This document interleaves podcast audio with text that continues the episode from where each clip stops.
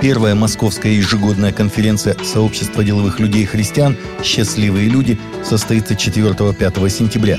В программе мероприятия участники узнают историю, миссию, цель и видение сообщества деловых людей и христиан как международного движения, так и его аналога в России. Получат теоретические и практические навыки для организации служения бизнесменам угрозы в отношении представителей митрополии Черногорско-Приморской сербской православной церкви в Черногории участились в преддверии интронизации новоизбранного митрополита Иоанн Никия и визита патриарха сербского Порфирия, сообщает РИА Новости со ссылкой на митрополию. Интронизация митрополита Иоанн Никия в средневековом монастыре Рождества Пресвятой Богородицы в Цетине 5 сентября ранее вызвала протест националистических кругов Черногории. Самый строгий закон об абортах в США вступил в силу в штате Техас. Закон запрещает аборт при обнаружении сердцебиения плода. Он вступил в силу без решения Верховного суда.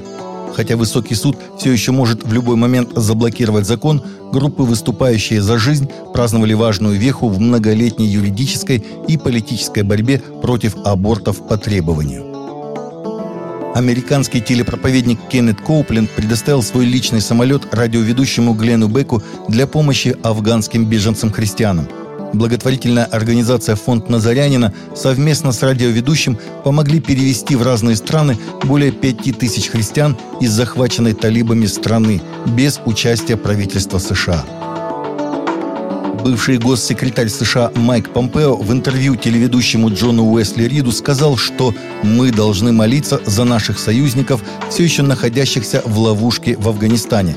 Бывший госсекретарь выразил малооптимистичную надежду в отношении военных союзников американцев, все еще находящихся в Афганистане. Большое количество местных афганцев сражались вместе с военными США против террористических групп. Сегодня многие из них находятся в опасности. Программа дополнительного теологического образования для служителей из арабских стран открыла свое представительство в Египте. Из арабских стран Ближнего Востока в Египте проживает самое большое христианское население. Есть много церквей и церковных служений, но очень сложно найти семинарии.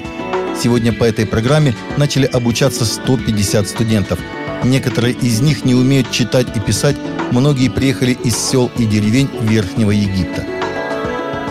Большая группа из 120 учащихся баптистской средней школы Вифиль, похищенных 5 июля в штате Кадуна, Нигерия, смогла вернуться домой. Местные СМИ сообщают, что еще 57 учеников были освобождены в период с 22 по 28 августа. Это освобождение было подтверждено пресс-секретарем полиции Кадуны Мухаммедом Джалиджем – Официальное объяснение причин освобождения не было дано, но местная пресса говорит о возможных выплатах выкупа некоторыми семьями. Так как ситуация с пандемией в Китае стабилизировалась, церкви во многих провинциях решили возобновить собрания в начале сентября – После закрытия в течение целого месяца церковь Энгуан в Чинду, провинция Сычуань, объявила о продолжении личных собраний с 28 августа. Причем четыре богослужения состоялись в прошлую субботу и воскресенье. Начали свои собрания и другие легальные церкви в стране. Иерусалим. После завершения раскопок першественный зал, возведенный к западу от Храмовой горы около двух тысяч лет назад в правлении царя Ирода, был превращен в музей, сообщает Хаарец. Раскопки этого монументального сооружения проходили поэтапно. Его восточная часть, позже названная залом Ирода, была обнаружена в 1867 году Чарльзом Уорреном. Однако масштабные раскопки начались лишь в 1966 году и были прерваны шестидневной войной. Возобновились по ее завершении. Согласно новым данным, опубликованным музыкальной индустрией, продажи гитар значительно выросли в 2020 году.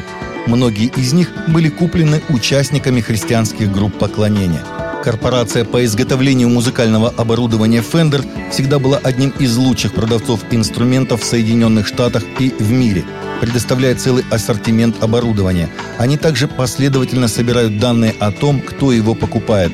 В компании выяснили, что примерно 30% их оборудования, которое было продано за прошлый год, а это примерно 600 миллионов долларов США, используется в церквях.